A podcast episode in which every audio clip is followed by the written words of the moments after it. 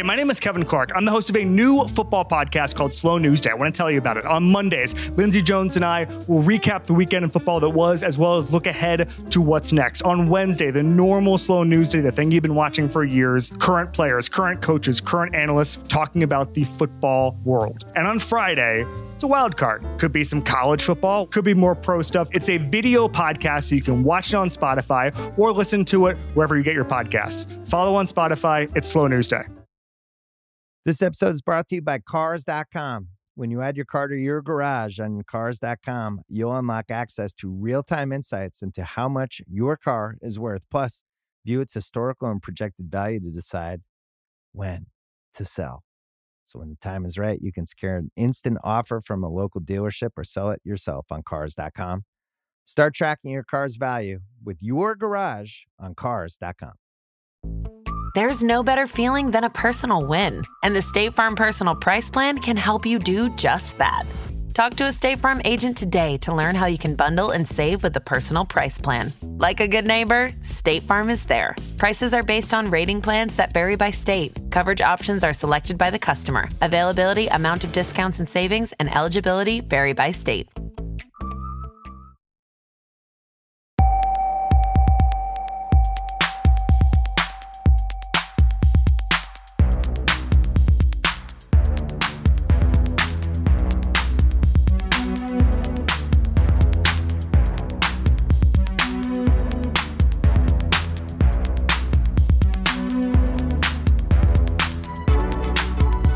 Hello and welcome back to the Stadio podcast. I'm Musa Okwonga. I'm Ryan Hunn. Ryan, how are you doing? I'm right, thanks, man. How are you? I'm great. Are you? Yeah, I'm great. I'm great. I've received significant upgrades to my wardrobe. Can I say this as well?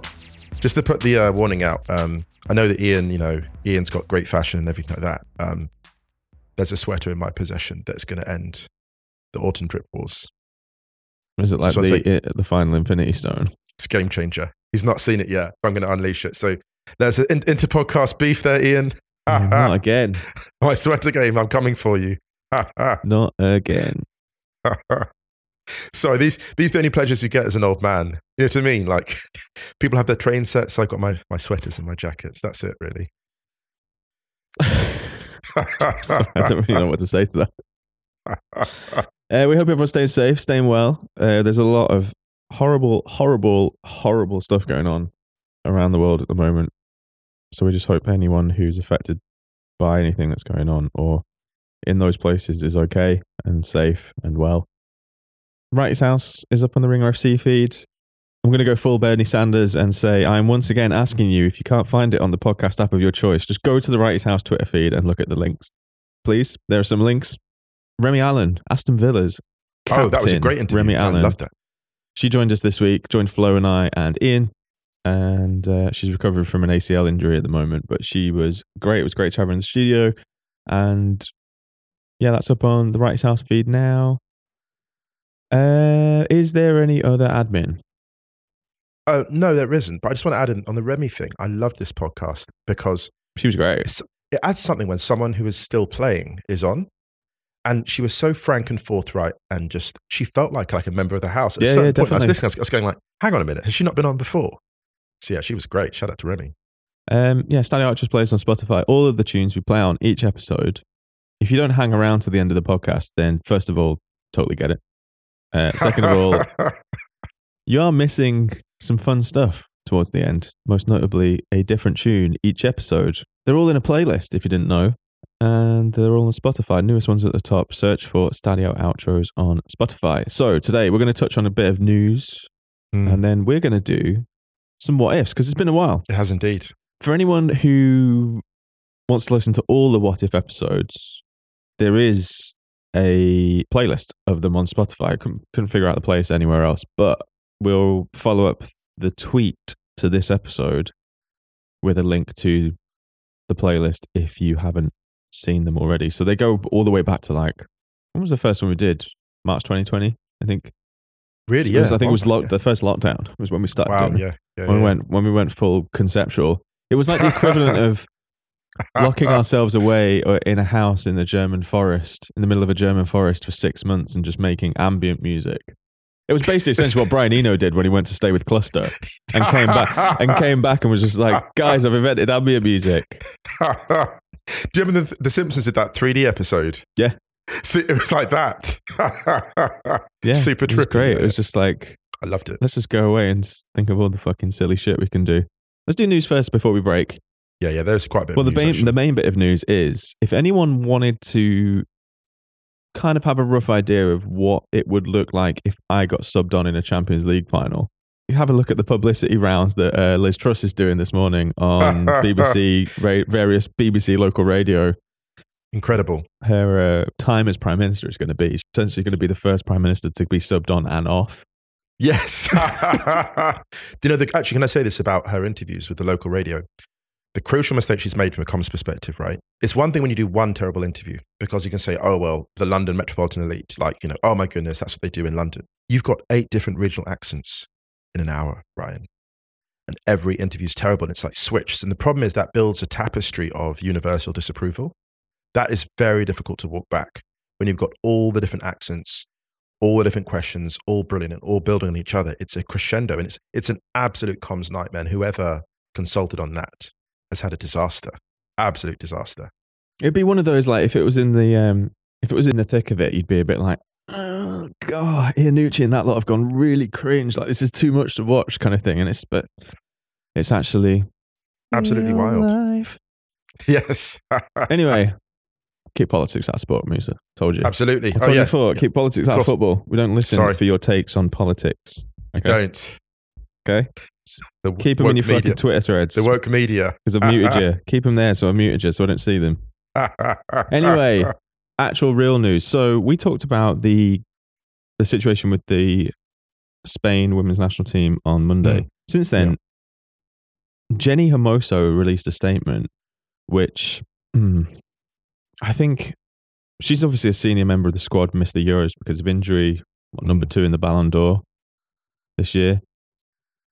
And she released a statement which I won't read b- because it is quite lengthy. But if you go to Jenni Hermoso's Twitter account, it's just Jenni Hermoso, then you can read it all in full. And it really does suggest that there is quite a lot to the story behind the scenes that we're not knowing, we haven't heard about.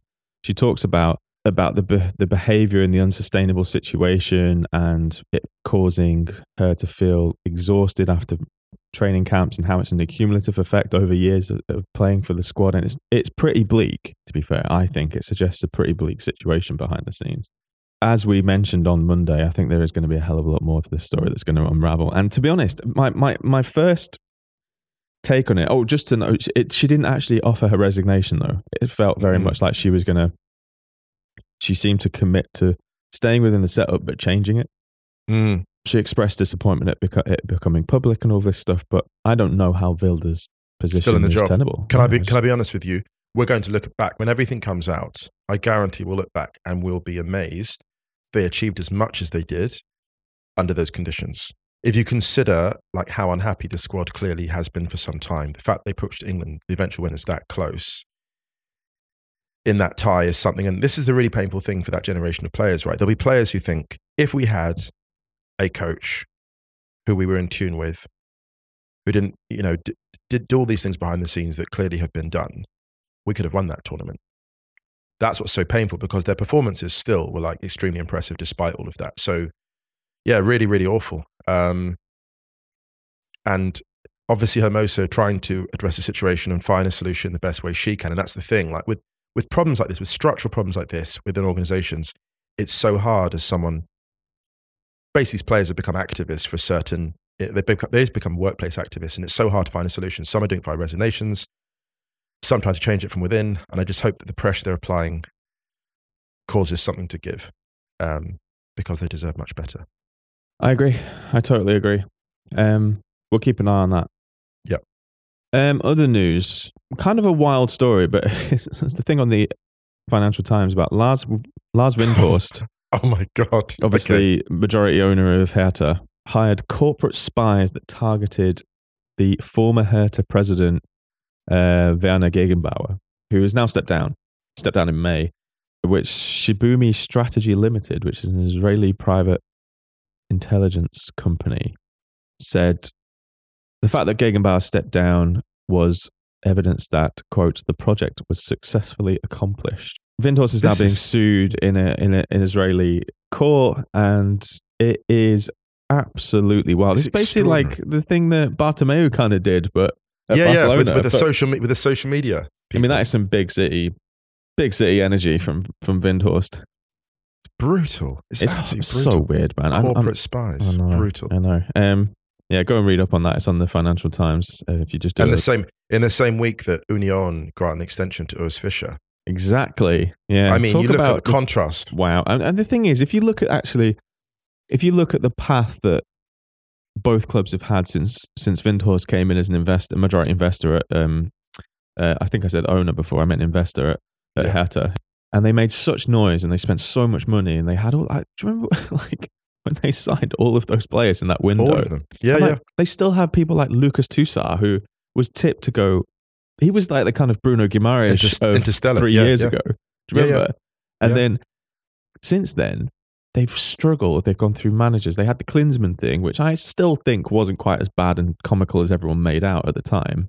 And there Mm. were signs of progress there. We mentioned this before, but it just wasn't particularly exciting. It's the infrastructure. It's the infrastructure. That's why it's all falling apart. So strange. And then Union on the other side have just basically been building and building and building slowly. They've got into Europe. They're top of the Bundesliga. It's like Yeah. they've extended Urs Fischer, who's we've raved about Urs Fischer so much on this podcast.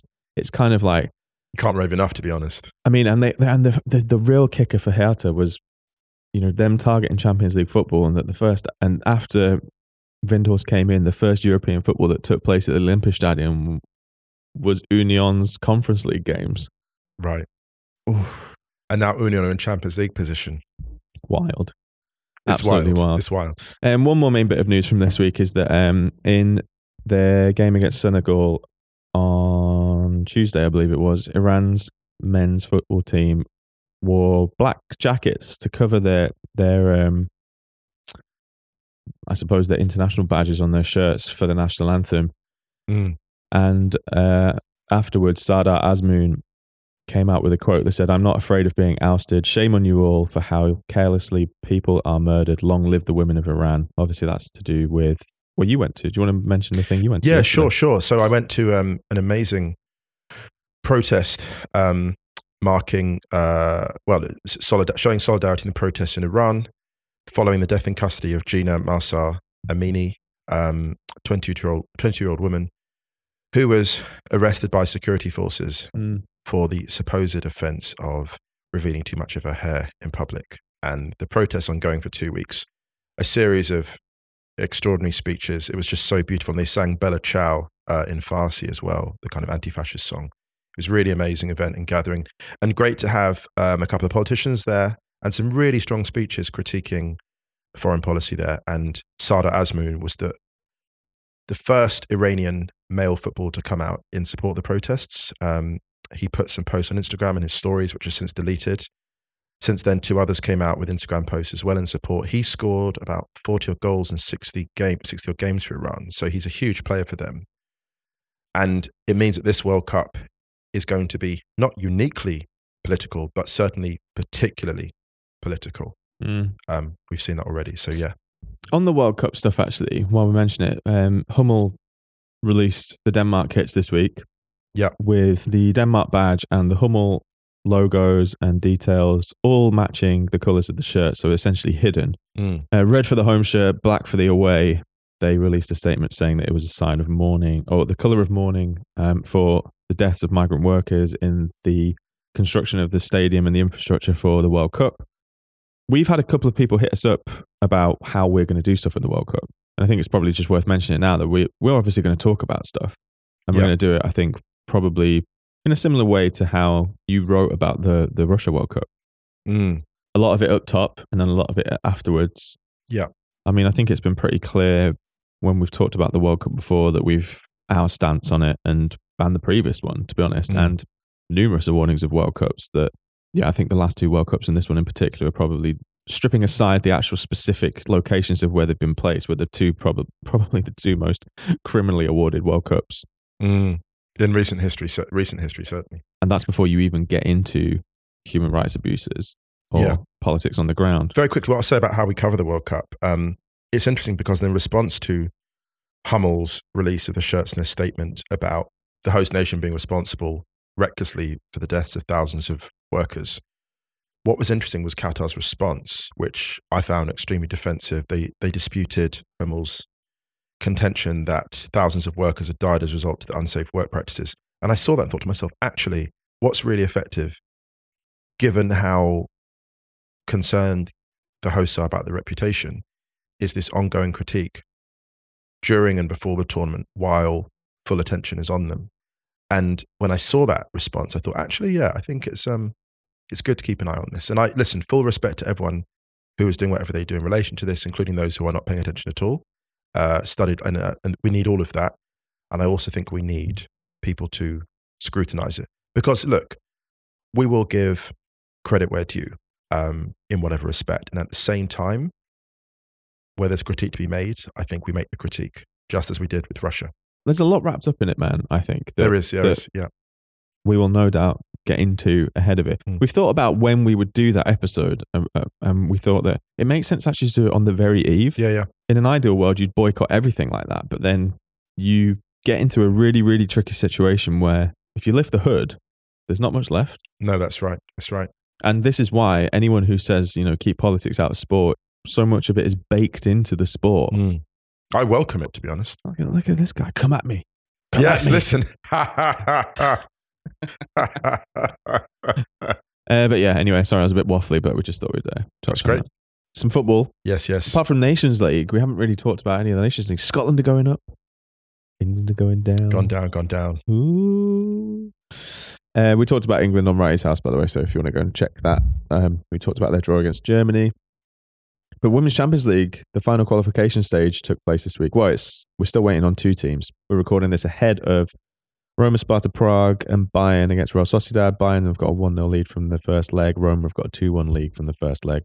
I mean, we said this in the podcast before, but these are tough ties just to get into the Champions League. They're so tough, man. I mean, if there's ever a bigger case for expanding in the Women's Champions League, it's these qualifying rounds. I watched the Arsenal Ajax game. Arsenal scraping through 1 0 away. Lovely Viv Miedema goal. Yes, It was not easy. And it was not. Flo and I were at the home leg of this for Arsenal, and they made hard work of it then. And yeah, Ajax are a good side, but there is some. I don't know. Arsenal, there's a, there's a there's a rigidity to Arsenal which I'm not wild about, Mm. and I see the progress that they've made under Jonas Eidevall.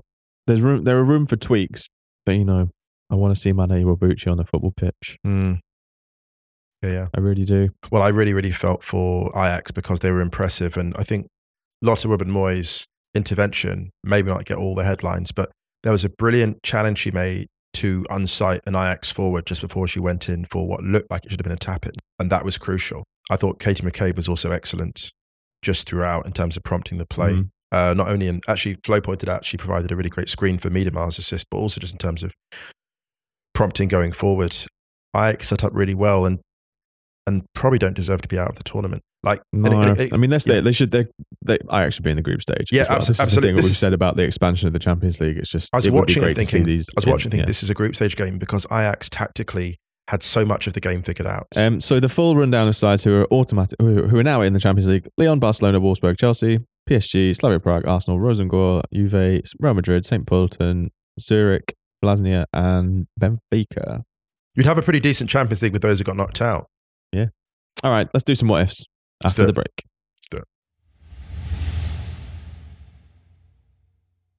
All right, man.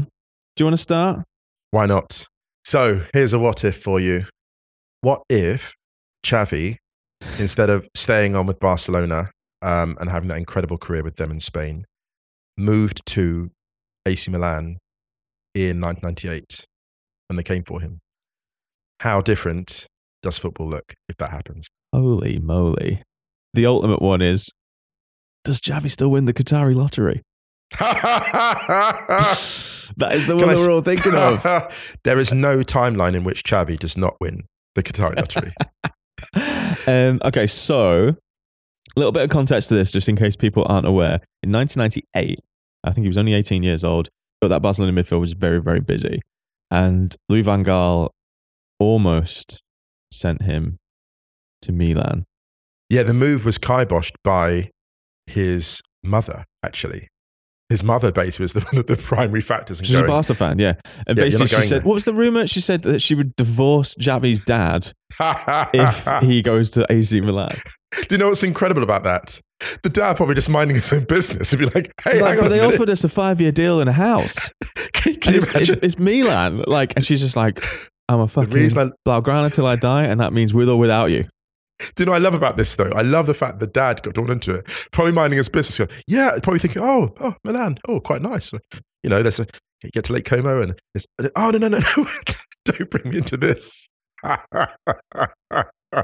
Do you want to hear the quote, the quote from Javi? If anyone is a bigger Barcelona fan than me, it's my mother.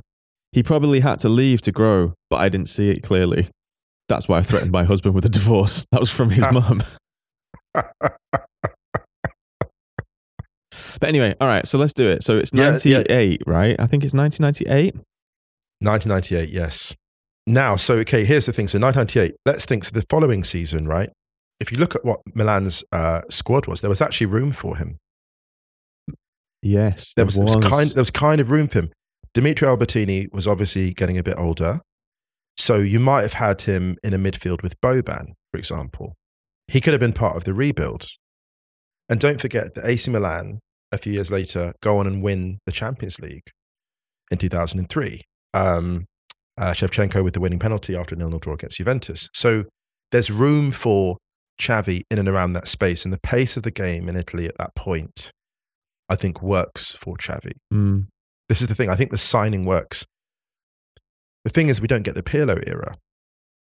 We don't get the Pirlo era because you, with a player like Xavi, that kind of controller, the need for a player like Pirlo to come in is not immediately obvious. Pirlo's an interesting one though because I don't think Pirlo was held in that as high regard early on in his Milan career as he was through his latter stage of his career with Juve. So I'm wondering whether Pirlo's career, in terms of trajectory, is wildly different. Because I think- I think it is though. do you think? yeah, do you know what it is? Because the shift. I remember watching Pirlo as a ten Mm, and thinking out how much less effective he was and how much he was, just wasn't that quick, and he wasn't quick enough to be that high up the pitch. And that's not a knock on him. It's more like the the kind of pressure that Serie A was putting on its tens at that point. You think of the number tens that thrived; they were deceptively quick, like Rivaldo, or just really fast and elusive, like Rui Costa. mm, And you couldn't have him operating that space. Or they were basically second strikers like Del Piero, right? They were like you know fast and furious, and he didn't fit in that. When he got dropped back to the ten, is when he became well, the, the, the, so the deep lying is when he became dangerous. The thing about Xavi and Pirlo is I don't think you have two of those players at the base of midfield because what Boban was, Boban was this very sort of dynamic shuttler, and he wasn't a box to box. He was someone that could do. I mean, Boban was just an astonishing player. Obviously, with Pep, he'd be an eight, of course, but with I think Xavi would be deeper with a bit of protection around him, which is kind of what that three-four-one-two was doing with Milan at the time. And I don't think there's room for Pirlo. Yeah, I mean, I think you're Does right. Actually, Does that, does that make sense? I don't think he goes to Milan if Xavi's there. I think someone sees what he does at Brescia because at Brescia he combines beautifully with Baggio, right? Mm, Baggio's revival is tied a lot to Pirlo's emergence. That's such a great period. Um, and also you've got Pep in the mix around the time as well, yeah, which is wild, right? Like those three in a dressing room. So then you've, well, I don't think they, they overlapped, but they were around the same time. So I think that someone sees Pirlo in that deep playing role at Brescia and goes, I can do something with you and takes him somewhere else. The question is where Pirlo goes. Because I think it alters his trajectory. And I think Pirlo does end up as a deep lying magician. The question is where. But I don't think that's in I don't think that's in Serie A. So let's focus on Barcelona because I think that otherwise we're going to get into a whole other world of it's what we came it's before. already kind of spinning my head. Right. So I mean, remember that. So that summer 1998, Ivan de la Pena leaves. What a player. Oh my God. There's a player. Yeah. Barcelona sign in the summer Phillip Cocu from PSV. They also bring in Patrick Kluivert. That's the same summer. Mm. In the winter, they bring in the De Boers. Oh my God. Here's a hot take. Pirlo does end up at Barca. He ends up at Barca. He ends up at Barca eventually. Because Okay, don't remember, on. Pep, Pep You sees him up close. Pep sees him up close in the early 2000s, right? And sees him playing deep lying and loves it, right? And Pep comes for him, but can't get him. 2008. Right. So I think at some point they end up working together because Pep really wants him. Maybe he ends up working with Pep and we don't see Busquets. I don't know, man. I think it's Well, that I- early uh, Sergio. Like, the, just think of this: the the strings that Pep pulled to push Sergio Bus- Busquets into that side. Right, but I'm not hating on Busquets at all. I love Busquets. But it's too. more like it's, it's more the fact of Pep's arc. I think Pep becomes a great coach only because greatness is greatness. I think Pirlo becomes outstanding because the way he was playing at that point and getting seen in that role, I think, is a game changer. The question is where he gets a good move that makes him, who builds the team around him is the question, Mm. right? And it might have been, it might have been Real. I thought, you know, it's interesting. I thought Real, and You know that what? might The- actually be a reason because Redondo re- injury. but it's also referring to our second what if, maybe. Do you know what? Redondo gets injured, right? He goes to Mm. Milan and has this two. Redondo basically leaves, and one of the major reasons he leaves after that run of wins is that his knee is basically giving up on Yeah. him. And shout out to Redondo, who basically waived his salary for the last two years. I think, like gave back like twelve million or whatever euros in salary um, because of his injuries. And just, you know, ama- amazing human. Um, so then I think Pirlo becomes the long-term replacement for Redondo at Real Madrid. Mm. It's just a natural fit, right? Someone that controls from deep, that can do that, and it just slots in naturally. And I think if that happens, oh my goodness, Pirlo is one of the Galacticos. But then, of course, that means that Pep never gets him because there's no way that move happens, right? So then, deleting my original workings. so p- yes, okay, okay, right. So let me reconfigure that. So Pirlo becomes the deep line player to replace Redondo at Real Madrid. In what year? That's um well I would say that would maybe like late turn turn of the century. When when, I mean, yeah, do you know what? It's, it would it would 2000 2000 it would fit with Real Madrid's transfer strategy around that time. Actually, it would actually yeah it would it would Pirlo and Zidane in the same midfield Ryan Sadov, Pirlo, and Zidane. I mean inject it Sorry, Inject- what? Sorry, wow wow wow wow that re- that that that just changes the direction of so many things so we still we still see Busquets but we don't see Busquets in tandem with Xavi we don't see that I don't think Yeah, so who ends up in the Barca midfield then? Well, I mean, he wasn't an out and out midfielder, but well, talk about someone in a minute. But who ends up in that Barca midfield then instead? goodness well that's that's an interesting one so Xavi going to Milan displaces everything right But does he come back? Because he might come no I back. don't no I don't think so I think he's just going to be Milan, one one club Milan man. yeah actually that's right I don't see that for Xavi I see No, him I being don't. there I, do you know what? I worry. I worry that if Javi goes to Milan, I wonder whether he develops into the player that he becomes. Because I, don't think think, so does. much of that is based on being I don't like think coming does, through right? that system, being a, a La Masia graduate, pairing up with Iniesta. Obviously, both are great, Mm. but is their greatness elevated because of the other? yes And, and I that's not to that's not to say that they wouldn't be great anyway, but it's almost like the fact that the pair of them worked together so well, came through the system, had all those years in the same midfield. It was just it's Lennon McCartney it is, yeah. It's Lennon McCartney. They both, both have they both have brilliant solo careers. Here's the thing: they both have brilliant solo careers, but at some point they're like something's missing. Throughout Mm. their entire careers, they, they have great careers. and They retire, and it's great. And there's ticker tape when they retire. Everyone loves them, but they're both there going. Something greater is out there for us both, because I think that here's the thing about what Iniesta. Iniesta can play as a DM. He could play as an eight. Like he could play a range of positions. So what they do is, I think Barcelona they get one other player who is dynamic alongside them and it works, right? They just get someone who's just more intense, more physical, more dynamic, and they win, they win leagues, right? They win titles, but they don't go on that spell of dominance that we see because that triangle was unbeatable. I think, I think it's still the best midfield that club football's seen, actually. The thing that I'm worried about for for Javi is that if he goes to Milan in eight, in '98, Mm. Capello's just gone. Zaccheroni comes Zaccheroni's there, yeah. and then you have that run of like Maldini to Soto, Fatih Terim, and De Gennaro. Then Ancelotti comes in in 2001. So it's like, what are those three years like? Because that's a long time, right? That is a long is. time to be at a club where there's a lot of upheaval, there's a lot of turnover. Mm.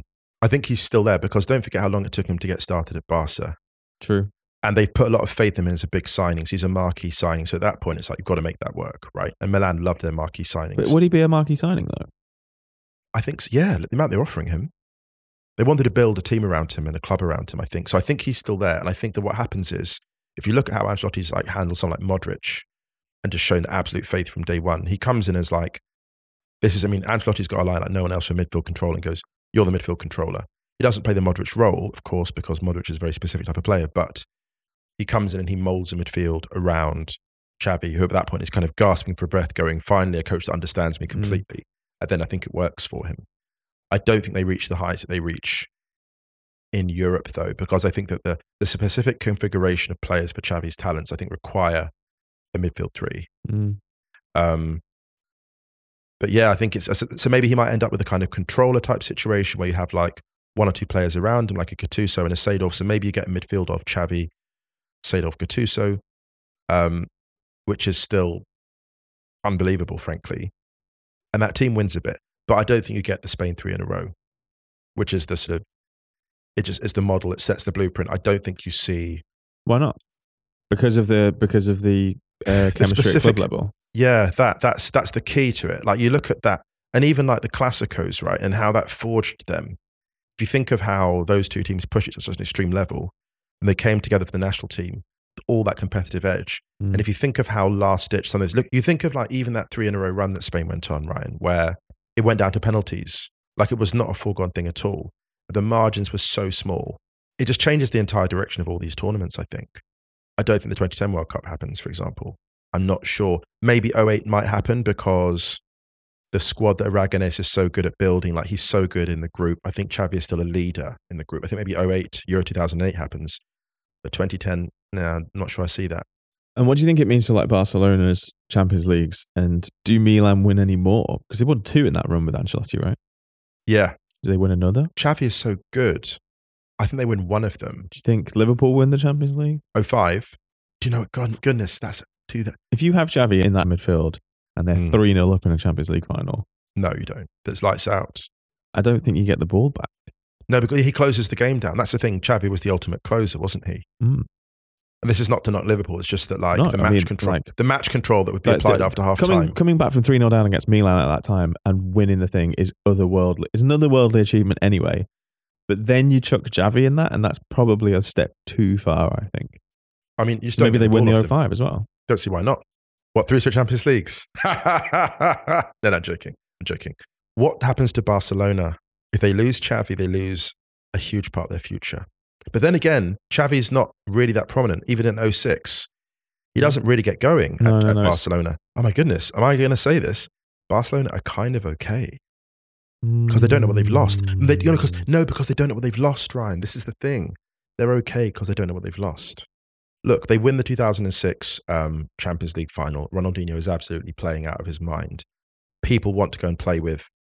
They want to go and play with Ronaldinho. Right, Barcelona is the destination. You've got Eto'o there. You've got all sorts. Do you know what might happen? Yeah. I think some. I, th- I think Michael Essien ends up someone like Barca because don't forget, like the way that Chelsea and United went after him in that massive bidding war, right around the same time.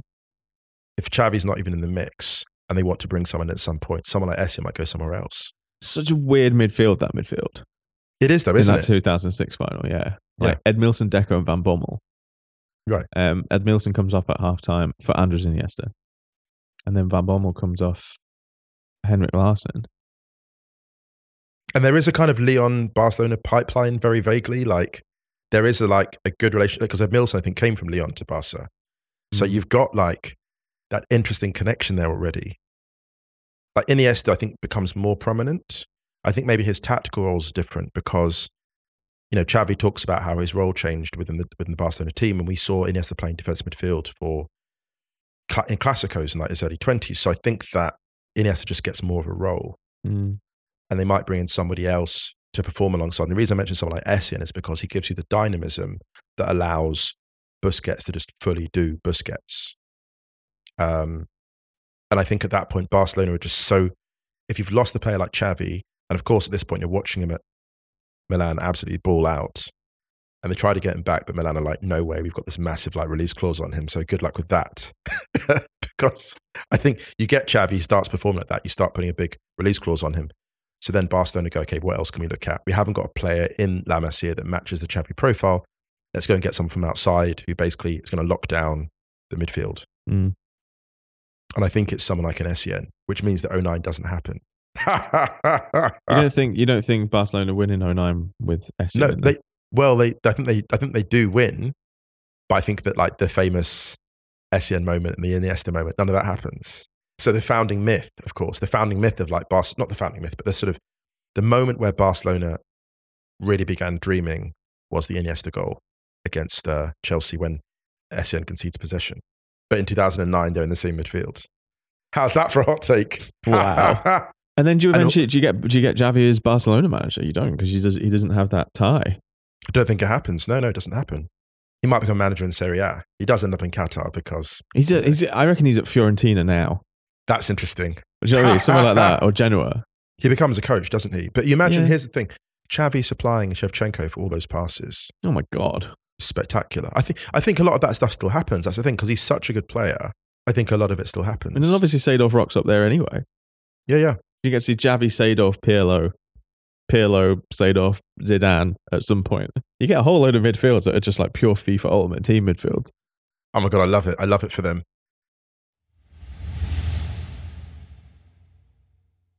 Should we move on because we we've we've let's got move- we've yeah. got another one that's kind of related because the other Let's one that we had we mentioned this on Wrighty's House right so what if Luis Figo doesn't sign for Real Madrid in 2000 because it's around a similar era so we might cross over a little bit but Oh my goodness. But I, I don't think, for example, Figo's destination has much of an effect on Xavi's career. So Real Madrid's transfer business before, in the few years before, so let's go back to like 96, right? Zé Roberto's their biggest transfer comes in. 97, 98 is Christian Karembeu, Aitor Karanka. They're signing these kind of people. Savio. Mm. Savio Bortolini. Oh Yeah. my goodness. 98, 99. There's no, you know, Ivan Campo comes in from Valencia. There's no one huge coming in. It's all quite The sensible, though, biggest, isn't it? the biggest one is 99 when they sign Anelka. Anelka should be slyly awarded the first Gal- the Proto Galactico oh, yes. because his yeah, yeah. signing is a big jump for, for Real Madrid. Although they're signing potential, right?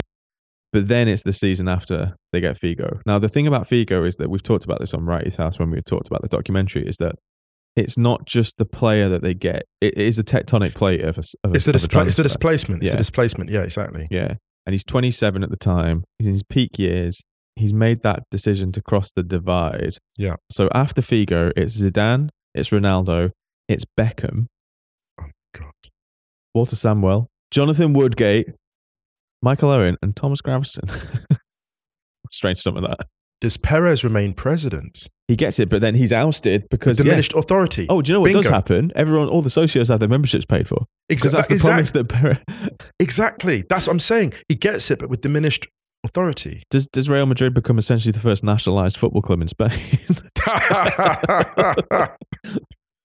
but it doesn't happen. None of this happens because if he doesn't, Figo is basically Perez gambles his future on Figo. That's it, right? He gambles his future on Figo, and he says, if I bring him in, if I get in, then I'll. But actually, in a funny way, Perez is in a win-win because he says, if I don't bring in Figo, actually, let me just recalibrate. Figo, he says, if I don't bring in Figo, I'll pay all your membership stuff for a year, right? So then what happens is the members love him for that because he's someone of his word. So actually, weird enough, that kind of binds him to them even more. And so then when he goes for Zidane, he's like, let's do this right this time and let's go and get Zidane. So I think a thing like the Zidane move happens because Zidane is looking, I think, for a change after that time at Juventus. He wants a bit of a move away. Otherwise, would he do it? Because when Zidane leaves, actually, I remember thinking, you've got such a good thing at Juventus. Mm. Why'd you leave that? But it does, is that not part of the project though? Like if there's no Figo there, is Zidane the kind of person to make the first move? Because I don't. I think I think we underestimate now because we see Zidane as Zidane, right? Mm. But Zidane then didn't have the same aura around him. I uh, I think he I think he does go. Do you know why? Because Zidane ninety eight. This is the it's a hot take I say a lot, but it's not really that hot a take. I don't think he was actually anything close to his peak in ninety eight when they were in the World No, Cup. of course he wasn't. Nothing close. I think he was He showing was, us Zidane. Zidane was a really really good player, but he wasn't mythical then. the height of his powers in Euro 2000, the absolute height of his powers in Euro 2000. He goes on that massive run after 98 where everyone's kind of like, mm, Zidane was quite good in that World Cup with some astonishing peaks, but not consistently running a tournament. 2000, he runs the entire tournament coming off the back of a huge unbeaten run with France. So I think he's, he's been peaking for a very, very long time. And 2000 is the absolute apex of his powers. And I think then, I think that, I think if Zidane, if they come to him then, Madrid and go, "We have this amazing history. You know our pedigree in the Champions League. We want you." And they go, "Here's the offer." I think that changes everything. Quick thing about Zinedine Zidane: he's the most Marseille player never to play Marseille, but Oh everyone my assumes goodness. plays for. Think, everyone assumes has played for Marseille. Oh my goodness! Can I just?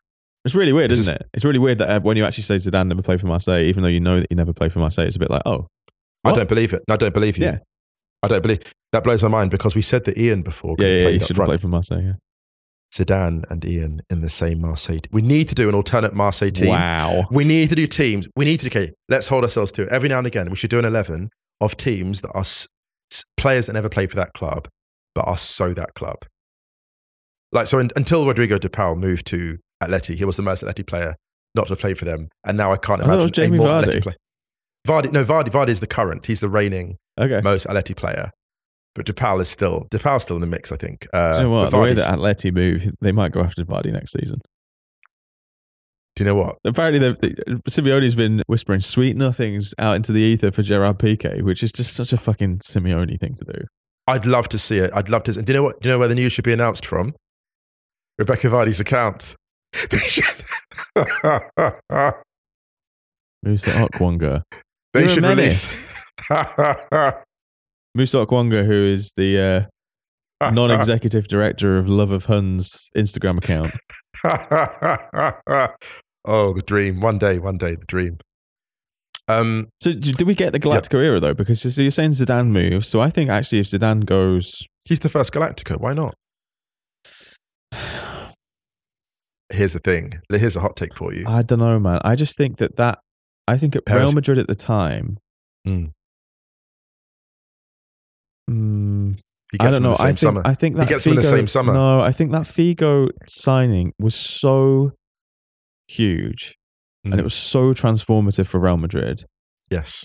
I think it's way harder to sell, Real Madrid as a project at that time to Zinedine Zidane if Figo was not there because the noise that that made and the kind of like the furore that that kicked up.